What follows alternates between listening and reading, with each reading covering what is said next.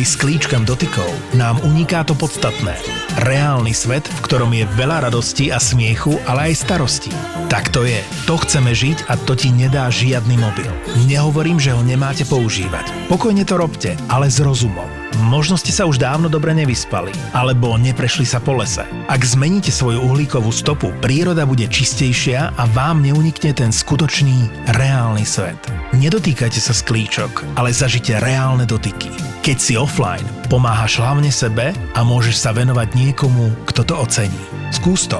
Skús to. Daj si digitálnu očistu od SPP. ZAPO.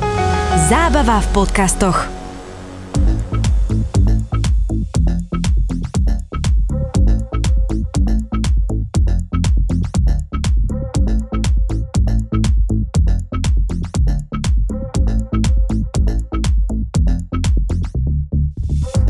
Ty si spomínal ten Tinder a vlastne na tom Tindri my sme už viac akože e, v mojich komunitách, kde sa pohybujem, mali rôzne diskusie. Roman, a... takzvaný Tinder švindler. no, No a, a vlastne Romanovú ženu. a teda bavili sme sa o, o rôznych, a akože presne, no a keď sa bavíme, hej, že dobre, že žena, tak a moja pani manželka, tak ona má akoby tento taký názor striktný, že presne, že generácia je akože hlúpa a že proste sú na tom Tindri, berú to ako, ja neviem, ženy sú akoby položka, dáš si to do košíka a ideš proste na stredko a nehľadáš žiadny akoby vzťah. Hej? A ja hovorím, že dobré, ale však nechaj to na nich, nech sa akože rozhodnú, nech si robia tí ľudia, čo chcú, proste však to je ich vec. Čiže ja som akoby od tohto tak odputaný, že to neriešim a ona je viac akoby spoločensky e, znalá, tak ju to viac rozčuluje. A teraz, ktorý, kde sa prikládáš, ktorý prístup? Tohle je velmi široká, široká otázka a velmi dobře položena. Samozřejmě je velmi důležitý, na čem jako záleží. Další část, která je psychologie nebo čuráme. Jo? To je jako, hmm. se tady můžeme snažit posledních Aha. 80 let, což zhruba hmm. jako odpovídá internetu a digitálním technologiím, ale těch 10 tisíc, možná i 10 milionů let předtím, jako prostě nevochčem, když to řeknu takhle prostě. To je prostě určitým způsobem vývoj, Darwin to popsal. Uh-huh. Uh, samozřejmě Tinder je zase, je to určitý nástroj. A buď ho zneužíváme, anebo používáme. Eh, další část bych se připojil, ano, je to jako nákupní košík, protože samozřejmě se z toho stává jako povrchní, eh, povrchní sledování, ale když to jako řeknu takhle, hodně lidí už takhle využívá i Instagram uh-huh. nebo TikTok. Prostě je to povrchní, prostě nevidím uh-huh. toho člověka, vidím jenom jeho skořápku a, a samozřejmě říkám líbí, nelíbí, jo, což znamená, jsou tam základní uh, predikce, které můžeme ovlivňovat. Já, já mám několik kamarádů, kteří se na to vytvořili algoritmus, uh, mají tolik seznámení a vědějí, co všechno mají udělat pro to, aby, když to řeknu, jako měli co největší oblíbenost na Tinderu. Jo, krásný je na tom vidět, kdo umí marketing, tak prostě na Tinderu je, to je prostě borec největšího kalibru. Uh-huh. Takže dá se s tím jako dobře, když to řeknu, manipulovat i s tím publikem, eh, i s dalším věcí. Takže to je jedna část. Samozřejmě uh, další část je, že záleží, s jakým přístupem na ten Tinder jdu. Což mhm. znamená, pokud tam jdu, hledám, jinak by the way, eh, mimochodem, je Tinder nevzniknul jako seznamovací aplikace. Vznikla jako sex aplikace, což znamená, A že to je tam... To jisté, ne? Prosím? To je skoro to jisté, ne? Uh, skoro to jisté, akorát mnoho lidí se pak jako plete, protože mnoho lidí tam jde se seznámit a pak Aha. se jako diví, že jim tam někdo posílá nabídky na sex. A, a, a samozřejmě pak někteří, kteří tam jdou jako za sexem, se diví, že jim někdo nabízí vztah, jo. Uh, takže ono je jako důležité si uvědomit, že takhle to vzniklo. Samozřejmě vývoj té aplikace najednou zjistil, že v tom jako hodně lidé uh, hledají no, ty vztahy, uh protože samozřejmě tam velký počet lidí, velká pravděpodobnost na navázání nějakého kontaktu a ušetření času.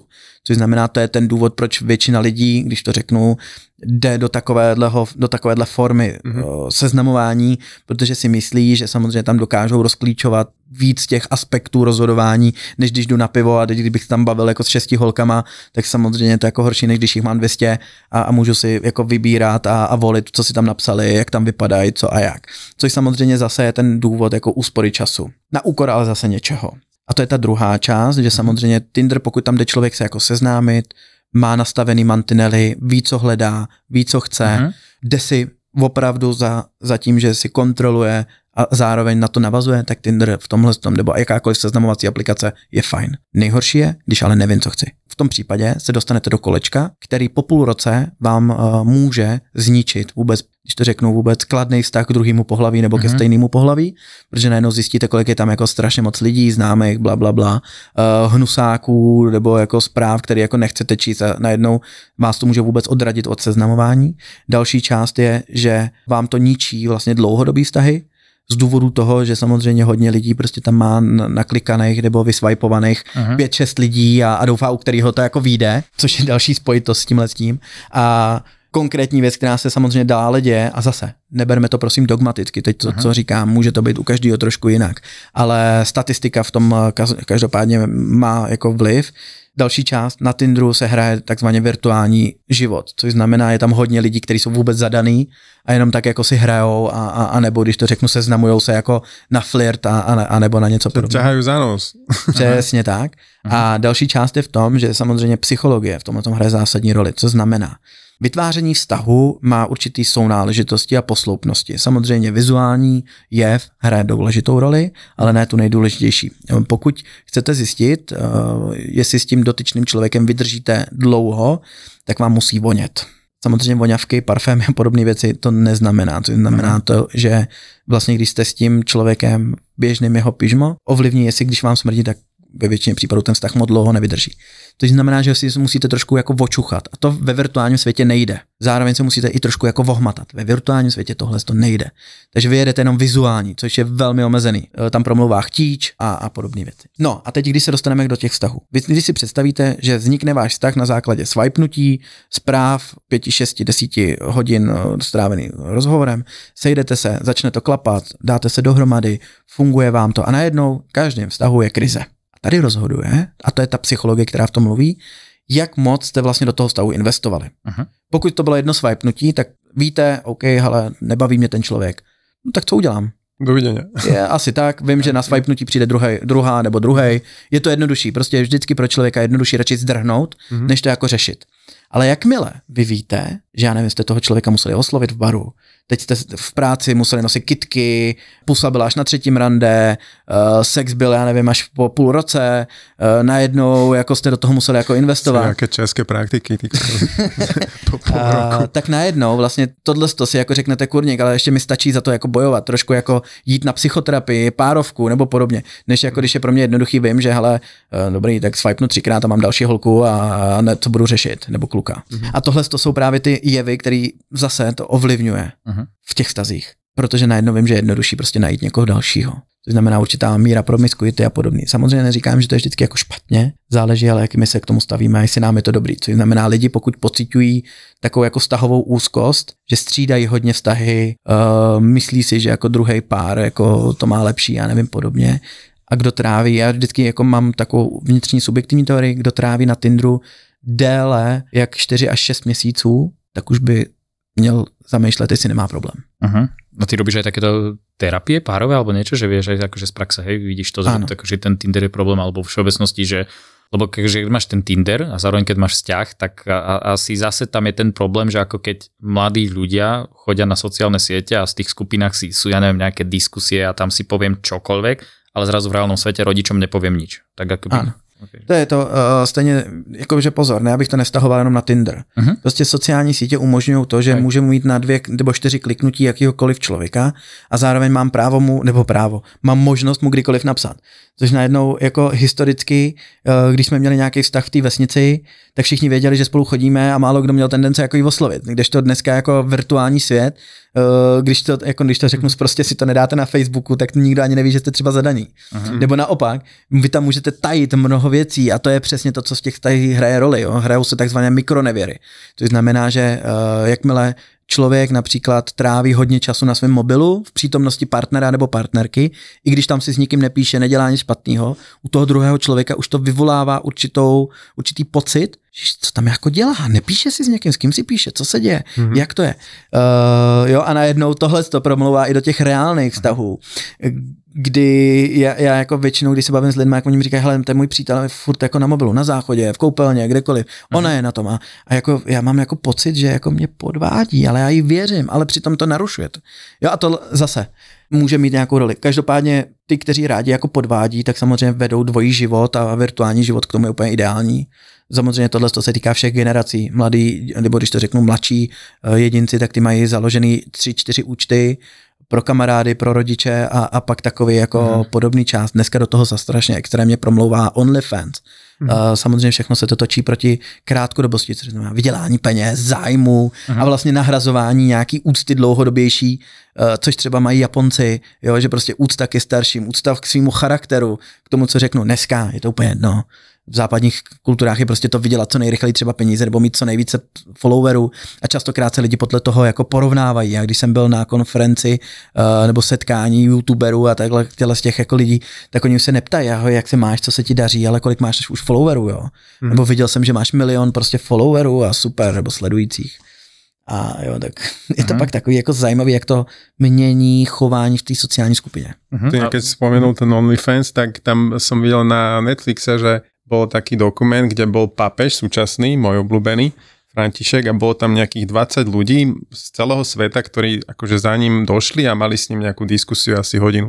Bola tam babenka, ktorá práve robi, robila nejakú modelku na OnlyFans a on sa s ním tému akože bavila a on akože vôbec nebol nejak proti tomu, lebo ona tam vlastne vravila, že ona je tam kvázi slobodná, že akože zarába pre svoje dieťa a vlastne robí iba to, čo ona chce a že ty ostatní, že ako to tak, tak hovoril akože v prospech toho a ten pápež som bol ako keby prekvapený, že vôbec ju nejak nezhejtoval alebo podobne, že akože s takou láskou je akože rozprával, že akože nejak to rieši nejakým iným spôsobom a podobne. A tam som vlastne videl to, že, že súčasný pápež má to správne nastavenie uh-huh. na to, aby túto generáciu vedel nejak osloviť. Tak to, to ma len tak napadlo v tejto hej, hej, tak akože k tomu OnlyFans, ja som, nie že zmenil pohľad, ale z iného súdka som sa potom začal pozerať na ten OnlyFans, keď som tiež bol na nejakej prednáške OnlyFansovej a tam bola, neviem, či tá zakladateľka alebo kto toho biznisu, akože ja rozumiem, prečo to hovorila, ale akoby v porovnaní s ostatnými sieťami, hej, že sieť Elona Muska, Facebook a tak ďalej, tie ostatné sociálne siete, že tam sú tie algoritmy nastavené tak, že presne, že ten hate speech sa tam šíri a to akoby robí tak akože degradujúcu tú sieť, alebo sa tam istá skupina ľudí akoby stretáva. No a teraz, že OnlyFans, to bol akoby ten, ten iný pohľad bol ten, že tí ľudia, ktorí sú tam, oni chcú chrániť akože tých prispievateľov svojho obsahu prirodzene, ale blokujú to tie algoritmy a ľudia pracujú akoby pre tých tvorcov obsahu, čiže ja keď tam prídem a začnem šíriť hate speech alebo niečo, alebo fake news, čokoľvek, tak ťa presne vymažú, vyblokujú, hmm. akože chránia tých tvorcov. No takže akoby toto je prístup, ktorý sa mi pozdáva, no, nehovorím hmm. o modeli ako takom OnlyFans, hey. ale to akoby tiež chápem, že vlastne prečo tie algoritmy na tých iných sociálnych sieťach fungujú tak, ako fungujú, lebo však chcú si podporiť vlastne v konečnom dôsledku tú užívateľskú bázu, hej.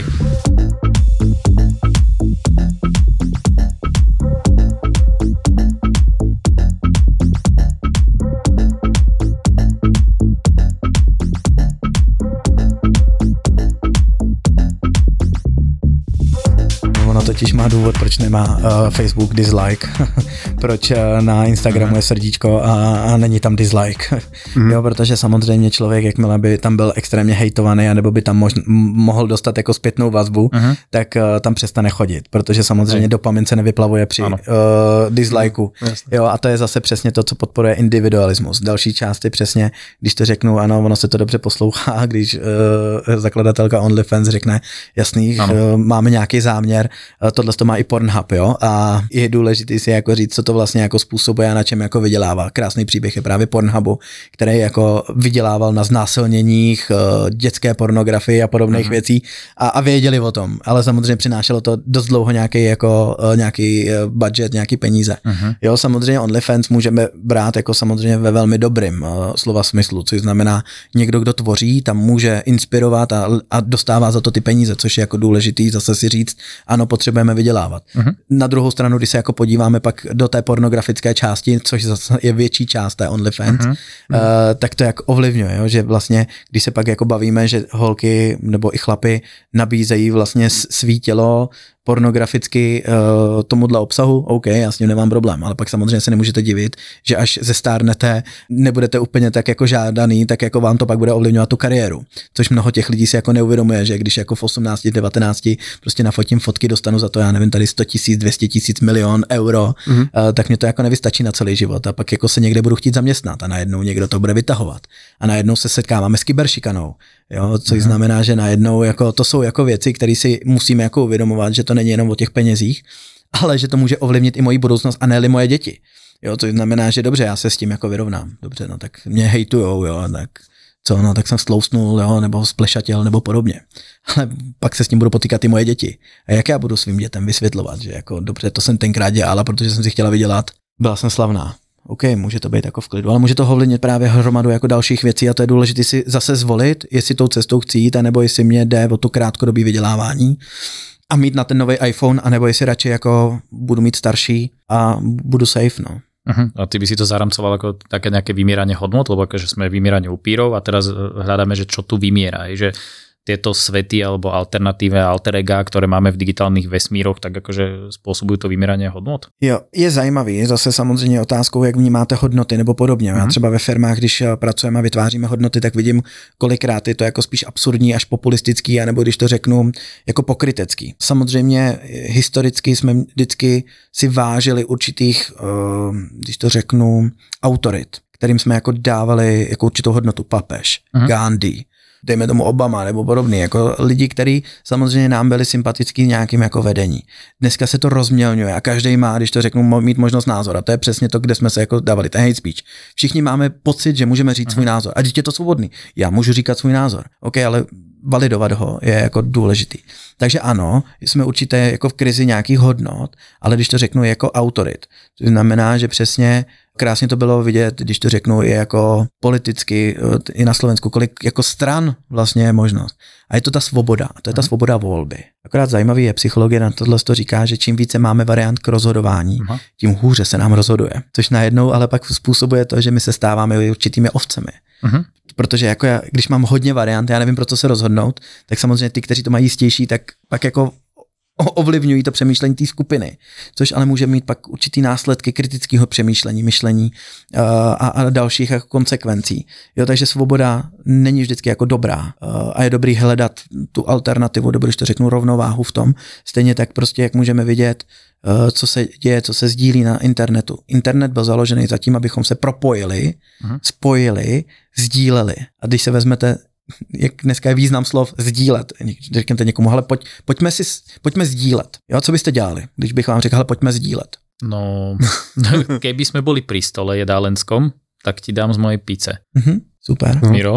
Teraz rozmýšľam na tom preklade. Miro, Zdílet. Zdieľať. Zdieľať.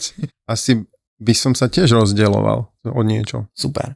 Jo, samozřejmě dneska, když řekne, hele, pojďme to jako sdílet, tak to častokrát znamená, pojďme to postnout na sociální sítě. Uh-huh, Jinak ten význam starý. toho slova původně bylo prostě sdílet okamžik, sdílet jídlo, pojďme se sdílet, já, mě by zajímalo, co, jaký máš názor na něco, pojďme si popovídat. Uh-huh. Uh, jo, a, a, a tohle to jsou zajímavé faktory, které jako mění vůbec význam. Jo? Když se vezmete dneska, když někomu řekne, to se mi líbí, hmm. co vám vlastně jako naskočí, jo, mě jako vyskočí prostě Facebook, jak tam dává, jak tam dá ten palec, jo, a už najednou jako říkám, aha, tak jako počkej, líbí se ti to, protože jako jenom to jako swipenul, jako že to projel, jo, a, jo, nebo i, i třeba jazyk, jak se uh, mění, jo, třeba kamarád, uh, co je v Praze, tak mi furt jako říká nějaký nový název, jo, jako já tě feeluju a, a jak to vlastně degeneruje ten jazyk, jo, hmm. a samozřejmě i já na sebe si všímám a, a jako anglických výrazů a snažím se to jako nějakým způsobem s tím pracovat.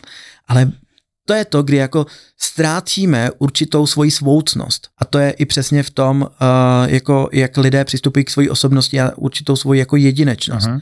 A samozřejmě teď o tom nemluvím jako nacionalisticky, jo, nebo takový jako musím být Slovák, Čech a podobně. Já to beru jako lidskost. Jo. Uh-huh. My jako vytrácí se vlastně ta lidskost. Jo, protože jinak my jsme všichni jako směsice lidí. Jo. Já vždycky mě fascinuje, když někdo řekne, já jsem Čech a já jsem Slovák a já jsem Rakušan, já říkám, jsi furt člověk, jo, jako promiň, to je jediný, na co se můžeme shodnout, máš ruce, máš nohy, máš jako, no, jo, jsi člověk, ne, jako, to, když si pak koukneme do historie, tak to je zase jako vtipný.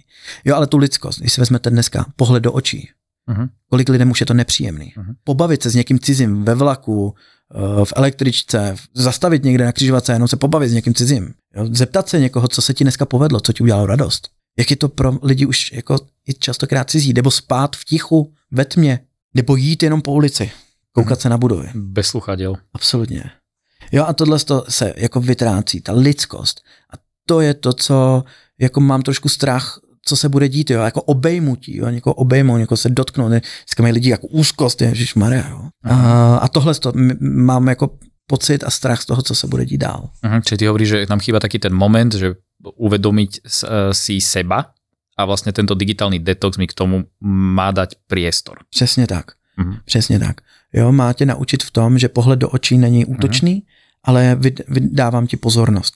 To, že nebudu mít mobil na stole uh-huh. v přítomnosti tebe, znamená, že ti chci věnovat svou plnou pozornost. Ne, že to mám v kapsách, ale že dám úplně mimo. Uh-huh.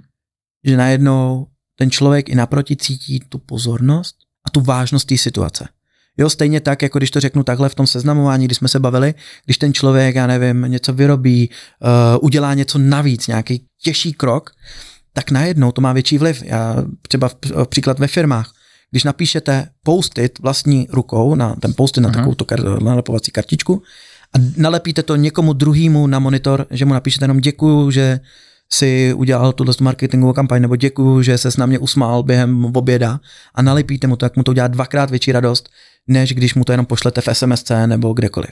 A to je to, že jakmile vytváříme větší potenciál snahy, uh-huh. lidé si toho více podvědomě váží. Krásný příklad, narozeniny, svátek. Vemte si, že máme dneska neomezený volání. Přes internet můžete volat furt, paušály dneska už jsou všechno neomezený. Kolik lidí vám zavolá? No, rodiče.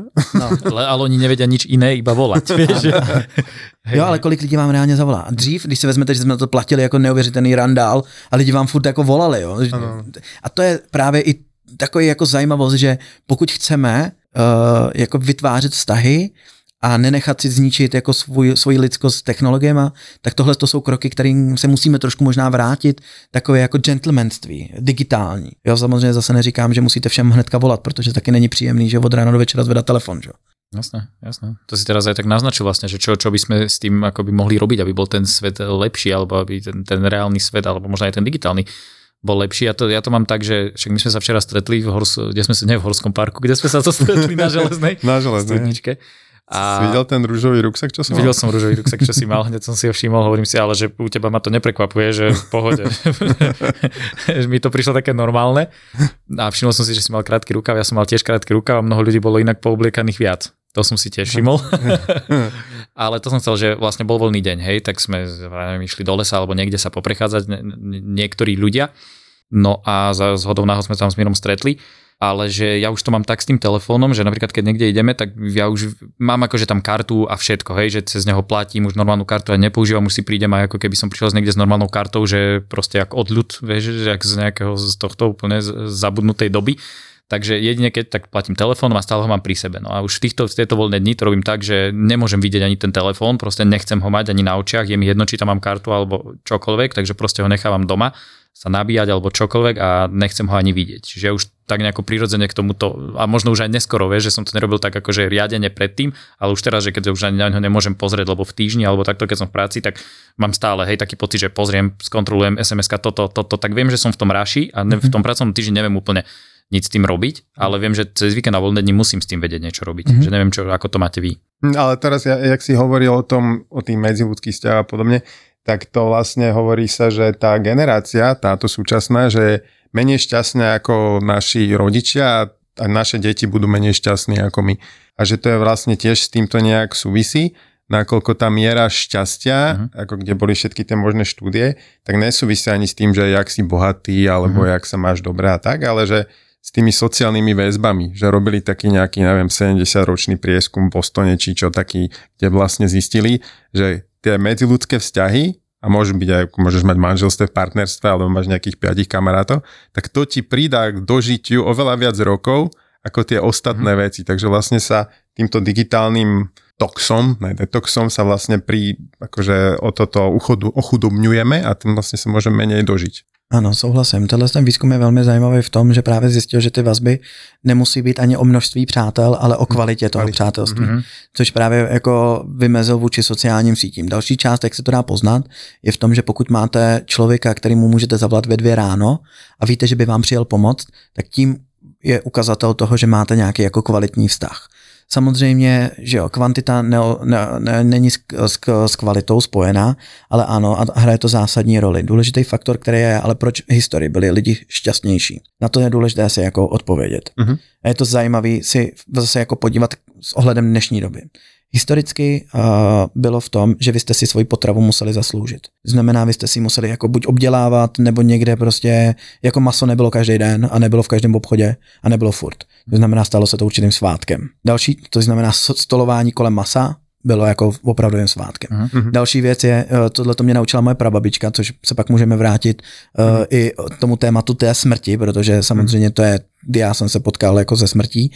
A, a zase bylo vtipný, že já když jsem třeba začínal s otužováním uh-huh. a přišel jsem za svoji prababičkou a říkám mi, hele babi, jakože já jí říkám babi a říkám, uh, já se začínám otužovat, jo, to je strašně jako zdravý pro to tělo. Uh-huh. A ona říká, Matěj, já vás obdivuju. Vy za posledních kravin děláte úplně monstrozní věci. A já říkám, jak to? A ona, podívej se, a mě teď, uh, ono tenkrát bylo 76, dožila se 92 jenom a říká mi, já když byla mladá, já jsem se ráno probudila, všude byla zima, protože jsme topili kamnama nebo prostě něčím takovým a studená voda byla úplně běžná. A nedělali jsme z toho takový hariky, všechno jsme věděli. Pro nás svátkem byla vlastně teplá voda. Říkám, aha, super, super. No, e, přišel jsem za nějakou dobu a říkám, babi, já, já medituju, jo, úplně, že jako soustředím se na práci, jo, meditace mě to úplně poznáš, a on říká, Matěj, opravdu. A my, když jsme seděli a vyšívali jsme, něco jsme dělali, to byla pro nás meditace. Říkám, a jo, jo, super, super, tak to není nic nového, kurně. Moje babička je prostě jogín, jo, jo, a říkám takhle. A já, já si v tom jako uvědomuji, že některé věci dneska jako strašně glorifikujeme jako úplně jako neuvěřitelnou věc, meditace, bdělou pozornost, jo, soustředění se na něco, ale to je zase v tom, že my žijeme v době, kdy my tohle z toho jako můžeme. Uh-huh. Historicky jsme to museli. Jo, a to je zase v porovnání právě té spokojenosti, že dřív, když jsme šli na to pole, a večer jsme přišli domů, tak jsme viděli za sebou oddělanou práci. Viděli jsme nějaký výstupy, výsledky a věděli jsme, aha, OK. A byli to hned, instantní. Zároveň my jsme byli závislí na stazích. Protože samozřejmě, když měl šest sousedů a jednoho jsem naštval, mm. tak on mi pak nešel pomoct na to pole, nebo mi nešel pomoct, když jsem měl krizi, nešel mi pomoct se dřevem nebo něco podobného, takže jsem mm. věděl, že já mu musím předcházet. Dneska v paneláku mě burž, kdo tam bydlí.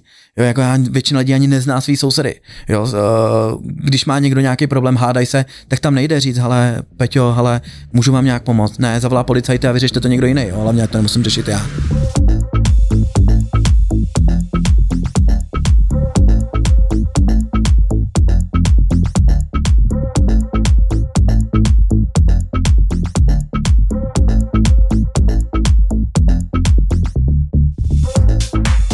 19. století, kdy jste vyšli na ulici, tak byla 40% pravděpodobnost, že už se nevrátí domů. Taková byla kriminalita. Dneska je procentní. Jo, vemte si, jak se báli historicky, jak se bojíme dneska. Jo. Dneska jako dítě pustit jako na ulici, Ježíš, tak ty rodiče jako takzvaně helicopter parents, což znamená jako helikopteroví rodiče, vědí všechno, mají uh, v mobilu sledovací zařízení, permanentně ho kontrolují. Uh, svoboda rozhodování toho dítěte nebo vůbec nějaká kreativita zmizela, jo, jakože to, že si půjde hrát do lesa a náhodou spadne ze stromu nebo se něco naučí, nikde ho všude vidíme drogy a já podobně, přitom, že je nejbezpečnější době za celou historii na této planetě. Jo. Uh-huh. A, a tohle to jsou všechno samozřejmě pojítka, který jako se vyvíjí z důvodu toho, že rodiče chtějí, aby se ty děti měly lépe než oni. Uh-huh. Druhý paradox je to, když je chtějí vracet do toho, když žili oni, jo, na pískoviště třeba, jo, že říkají, no tak ať si jde hrát, ne? Já říkám, a kam si mají hrát? Jako já, když jsem byl malý, kopnul jsem ba- balon o, o garáž nebo o stěnu, do deseti minut tam bylo 15 dětí a hráli jsme fotbal. Dvě tašky, čtyři tašky, hráli jsme, jo, a, a, a bylo hotovo. Dneska to dítě by tam stálo dvě hodiny samo a možná ještě by na ně zavolali policajty, co tam dělá bordel, jo. jo a, a to je přesně eh, v tomhle tom, proč vlastně historicky mohli být šťastnější. A další věc je, že samozřejmě byly určitý rizika, bylo určitá, jako, určitý strach, samozřejmě, když si vezmete jo, od roku 1936 eh, do 68 třeba, jo, jak se střílely války a podobně. Uh-huh. To všechno hrálo roli v tu skutečnost to, že jsme měli strach i o život. Uh, dneska prakticky co, co se děje, jako že jdete do Kauflandu nebo já nevím kamkoliv koupíte si tam nějaký kuře a máte hotovo. Jo. Dneska ani děti kolikrát ani nevědějí, jak, jak, jak se to jako chová. Občas říkají, že kuřata se pěstují. Jo. Mm-hmm. A, a podobně. Což samozřejmě zase ta určitá svoboda, když to řeknu, možnost rozhodování. To, že nevidíme vykonanou práci, že jo, zase, když se vrátím eh, na venkov, já mám tchána na venkově, eh, na, na Mijavě, jo, ten říká, já tam vylečím kohokoliv, jo, přivedte mi ho sem a uvidí, jak bude makat tady prostě na poli a jako vyléčíme ho, jo, a to je samozřejmě jeden z těch stylů, protože vidíte ten výstup práce, samozřejmě to dřina, eh, občas je to nepříjemný, ale zároveň vidíme ten výstup práce, což je třeba vidět i v Japonsku, že třeba v Japonsku nemají název pro důchod. V jejich jako jazyku to neexistuje. Tam prostě se pracuje celoživotně. Samozřejmě zase můžete namítat, uh-huh. jak to tam vypadá, že jo. A to zase proto to není černý nebo bílý, je to barevný a každý si v tom může vybrat, ale to zase proč třeba víra, když to řeknu, proč mám rád třeba křesťanství, buddhismus nebo podobně, když to řeknu, napomáhá k tomu, mít nějaký pravidla, nějaký harmonogram, Mhm. uh, nějaký zvyky, uh, nějakou sounáležitost. A to je to, co se jako opouští. Jo? Uh, hodně lidí dneska jako jmeniny, narozeniny, prakticky neslaví, Vánoce, jo, dělají z toho konzum a to je ta škoda, protože dřív historicky to vždycky vedlo tomu, aby se setkala ta rodina. Jako nějaký dárky, to nebylo, na to nebylo peníze, ale hlavně jsme se setkali. A to se dneska jako omezuje, jako kolik lidí dneska Vánoce stráví sami, anebo nedej bože, pak jdou na diskotéku. Jo. jo a to je ta škoda, co mě, a zase dostáváme se k tomu, opouštíme to lidství, tu komunitu, tu sounáležitost a jdeme radši do toho, jak se vyfotím na to, aby mě viděli na sociálních sítích. Mhm. To je ta škoda. Keď si spomínal tú svoju pravabičku a teda tú smrť, sa môžeme teda tejto téme trošku viac uh, dotknúť. Ty si teda akože zažil v súvislosti asi s tou prababkou nejakú takúto udalosť. Teda, aký je tvoj názor na smrť a čo si myslíš, že je po smrti? Alebo ako to vnímáš, že čo, kde je teraz ta tvoja prababka? Jo, tak to smrt já beru jako konečný stav. Mhm. Já nevěřím a nepotřebuju věřit v to, že je nějaký posmrtný život. Proč? Uvědomil jsem si o, to, o tom v tom, a ne- neříkám, že když někdo věří, že to je špatně. Jako, Mhm. Já to teď beru jako svůj subjektivní názor, jo? Berte jako prosím cokoliv teď řeknu, Mhm. beru jako já a můžeme se o tom bavit, ale nevnucuju to a nechci, aby, když to řeknu, to někdo bral za svý. Ale osobně já beru smrt jako konečný stav, protože mě to pomáhá v několika věcech. Jakmile se, jsem se někdy historicky zamýšlel na tom, jestli bude něco po smrti, tak jsem si u sebe všimnul, že to najednou dává takový otevřený dvířka Mhm. k tomu, abych jako doufal, že příště to bude jiný. Mhm. Jo, že mě to zbavuje takový určitý jako zodpovědnosti za to, že teď to musím mít ve svých rukou. Jo, že, uh, že to jako je jiný. Samozřejmě musím se přiznat, že občas se jako směju, uh, že třeba v nějakých jako souvislostech, uh, co se třeba děje, že někdo věří, že když někoho zavraždí, takže po smrtném životě bude mít 26 panen, tak vždycky jako říkám si představ, když už jsou mrtví, jaký asi, jak ty pany asi budou vypadat, jestli bys je chtěl v reálném životě, uh, což asi taky jako není úplně jako Zdravíme islamský štát. jako pozbudivý. Jo, ale zase já jsem třeba jako víru a podobně jako uh, zkoumal a zajímal jsem se a můžete vidět, že to jsou prakticky stejné prvky, jenom se prostě vyvíjely. Jo? A já vnímám to, že to by mě zbavilo mít zodpovědnosti za to, co žiju teď. Takže posmrtný život jako nevěřím. Uh, věřím ale to, co může žít a to jsou ty skutky, hodnoty a chování, které uh, jsem štípil a to věřím, že může přežít. Jako přežívá moje prababička ve mně. Jo, uh, možná teď budu znít trošku schizofrenicky, Mhm. ale já mám jí jako rozhodovací prvek v tom, že když se nad něčím zamýšlím, tak si říkám, jak by mi v tom třeba ona radila nebo pomohla, a nebo občas, když jako něco se děje, tak ona byl můj velký mentor. Tak jak ona by to třeba řešila, anebo se s ní jako tak trošku občas jako bavím.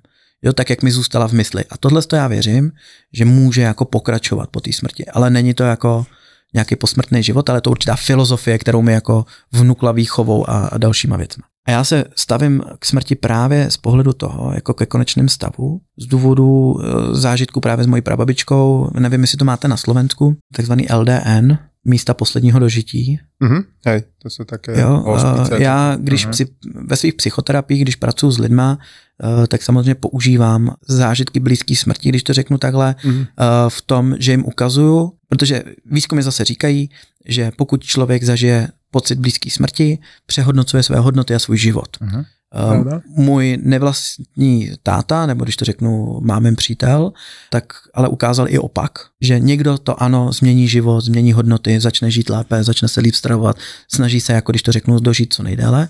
U některých to trvá jenom 2-3 měsíce, což třeba byl právě ten mámin přítel, Mhm. který zažil rakovinu plic, odoperovali mi kus uh, plic, přežil to, super, tak přestal kouřit na tři měsíce, po třech měsících začal elektronické cigarety a začal fungovat dál, pak se mu rakovina vrátila a, a bohužel zhruba dva měsíce zemřel na mrtvici. Jo, a co je zajímavé, je, doufám, že tohle nebude poslouchat moje máma, ale uh, je zajímavý v tom, že když jsem se s nimi o tom bavil, tak oni mi říkali, já, my jsme nečekali, že by mohl umřít. Mhm. Já říkám, jak je to možný, měl dvě rakoviny, přežil, jako, to už jako s tím snad počítám, ne? Jako, Mhm. a, a to je právě to, že téma smrti v západních kulturách je tak stigmatiz, stigmatizovaný Mhm. a lidé z toho mají tak velký strach, že pak je zajímavé, jak my se chováme k těm starším, kteří vlastně jsou na pokraji nebo na cestě k té smrti. My jo, samozřejmě teď se bavíme o starších lidech, Mhm. kdy v západních kulturách tyhle ty lidi jako dáváme na stranu. Ve firmách je odstraňujeme, jo, to starý Ježišmarja, hlavně jde pryč, jo, to, to, to, je největší, to je, to je žába na prameni. Když to jako třeba východní filozofie uctívá stáří jako moudrost a jako konzultanty. Jo, a tohle to západní struktura nemá. Můžete se všimnout přesně, co děláme jako s důchodcema v Čechách na Slovensku. Posíláme na LDNku, nevím, jestli jste tam někdy byli, ale já při svých psychoterapiích, když pracuji s těma lidma, říkám, hele, pojďme, chcete to zažít extrémně, blízký pocit blízký smrti, nebo jemně. Jemná hmm. část je, že vypočítáváme čas, hodnotu času. Uh-huh. Extrémní je, že s nima jdu na LDNku a ukazuju, jak to tam vypadá. To znamená, tohle to vás čeká. Takže vy vlastně stárnete do smrti. Což znamená, není potřeba teď čekat na něco už bude jenom hůř. Tím pádem si to užívejte, starejte se o sebe, radujte se, protože to je to, co můžeme jít, protože hodně lidí vlastně čeká na důchod, že tam bude číst ty knížky, ano. krmit holuby, eh, konečně budou cestovat, budou zažívat něco. To budem já. No, jo, ale pak zapomínají na to, že jako tělo schátrá uh-huh. a jdou jako dál. A pak tady jsme velmi náchylní, jo, taková to jako plastiky, preparáty, které mají jako prodlužovat život. A to jenom vidíte, jak ty lidi mají strach prostě z té smrti, protože samozřejmě neví, co, co je čeká, nikdo s tím nepracuje, je to pro ně náročný, takže jako zastírání šedin a nevím, podobných věcí. A to je velmi zajímavý, proto jako s, tím já se snažím třeba takhle pracovat, proto jsem jako, se dá říct, jako pozitivní nihilista, to znamená věřím, že všechno má nějaký svůj určitý význam na určitou dobu, všechno někdy skončí a není jako dobrý jako moc věcí odkládat, protože už nikdy nevíme, jestli se do toho pustíme nebo ne. Neznamená to ale zbavit se veškerých úspor a, a jít prostě, já nevím, fetovat a dělat všechno jenom kvůli tomu, abych se to tady brutálně užil, ale je zajímavý s tím, jako umět pracovat. Což třeba psychedelika a podobné části můžou k tomu velmi pomáhat. Objevování svého potenciálu.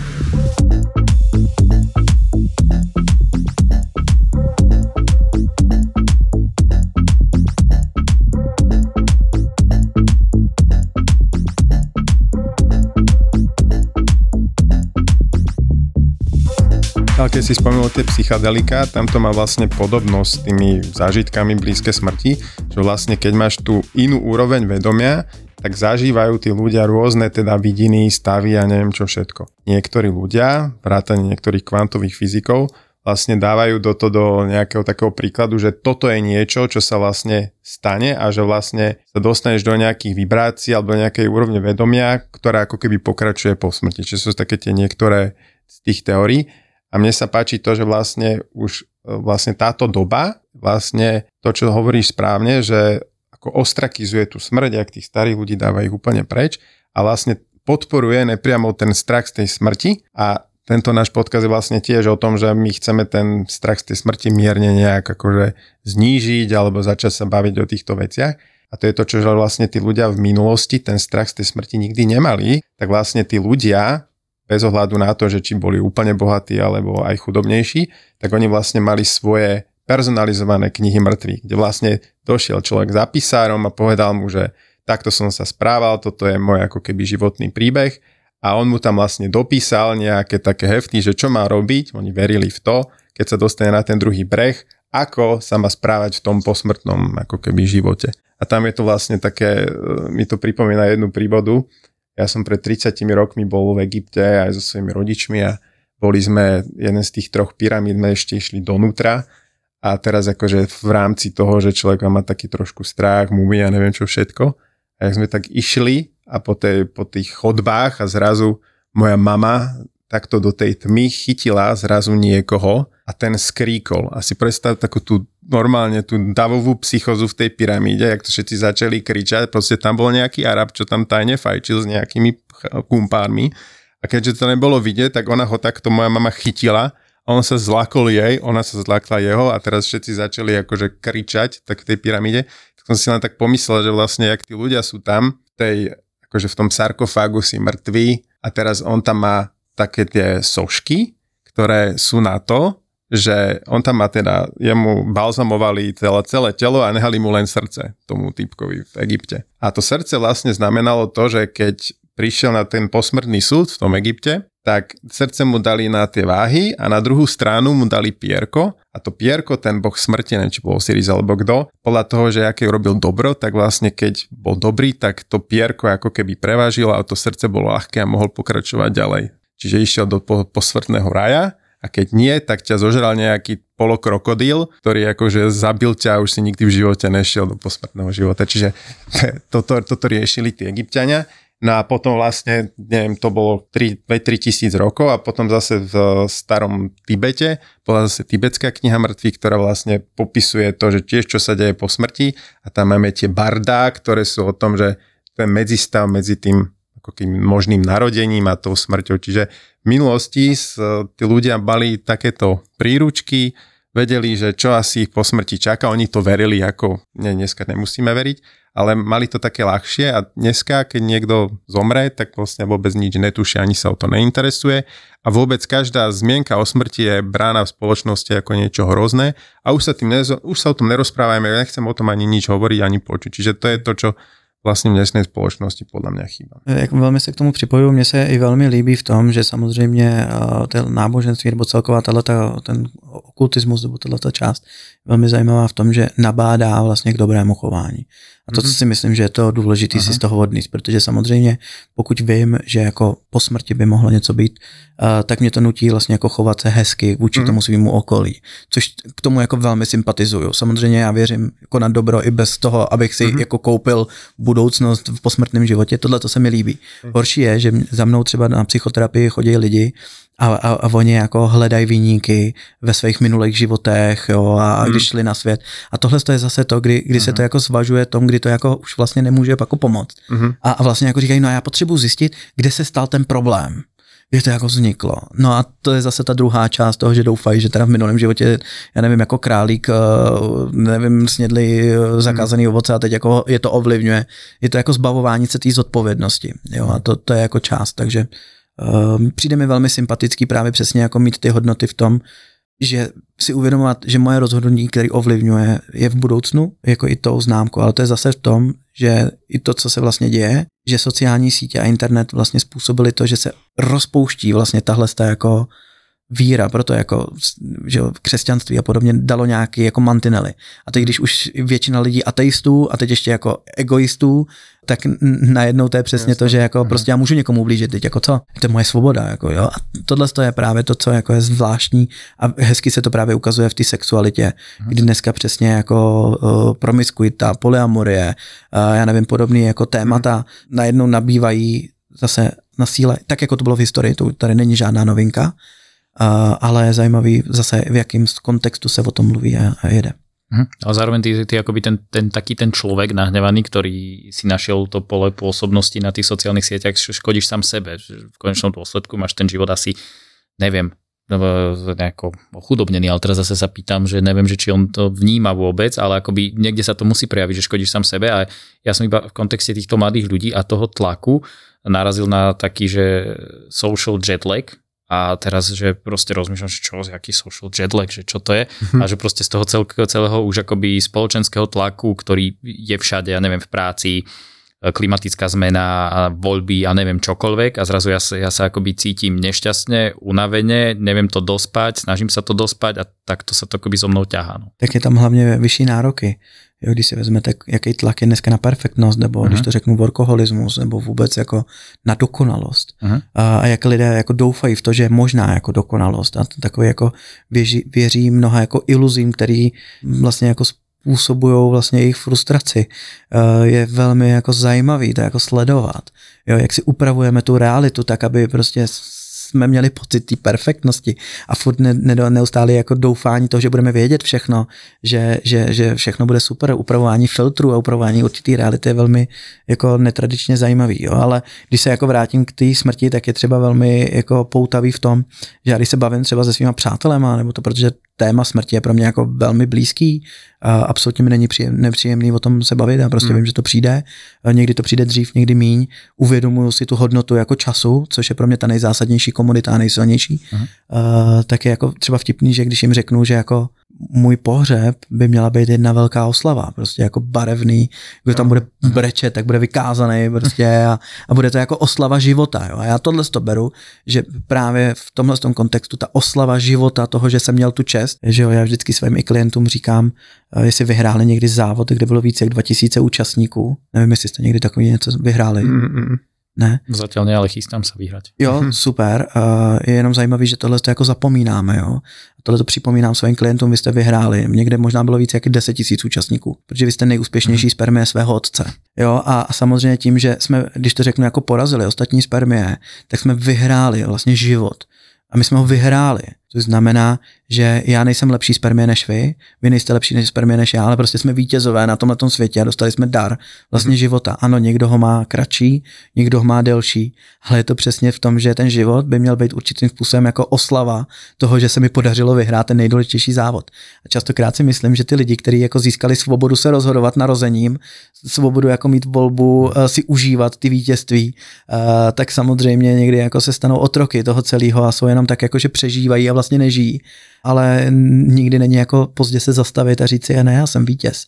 Samozřejmě každý máme někdy selhání, každý máme někdy trápení, každý někdy prostě zažijeme něco, co není úplně přijatelný, a, ale to je zase součást prostě se učení té lidskosti a oslavy toho života. Tak proto já třeba pohřby beru fakt jako oslavu toho, že vzpomínám, jak ten člověk žil, Aha. jak jsem se s ním radoval, jak je prostě úžasný dar, že jsem mohl být v jeho přítomnosti. Možná jsem v tom vyšnutý.